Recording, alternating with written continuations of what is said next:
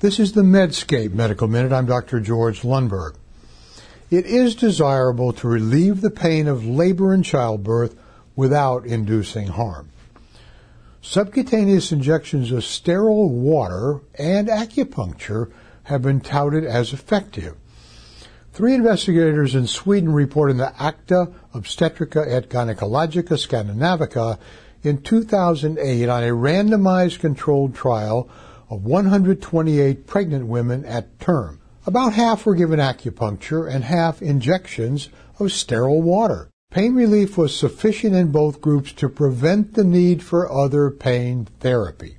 However, in both the primary endpoint of the difference between pretreatment and maximum pain and the secondary outcome of the degree of relaxation, sterile water injections were statistically better than acupuncture at the p less than 0.001 level. Thus, it appears that injections of sterile water are a safe and effective treatment for the pain of labor.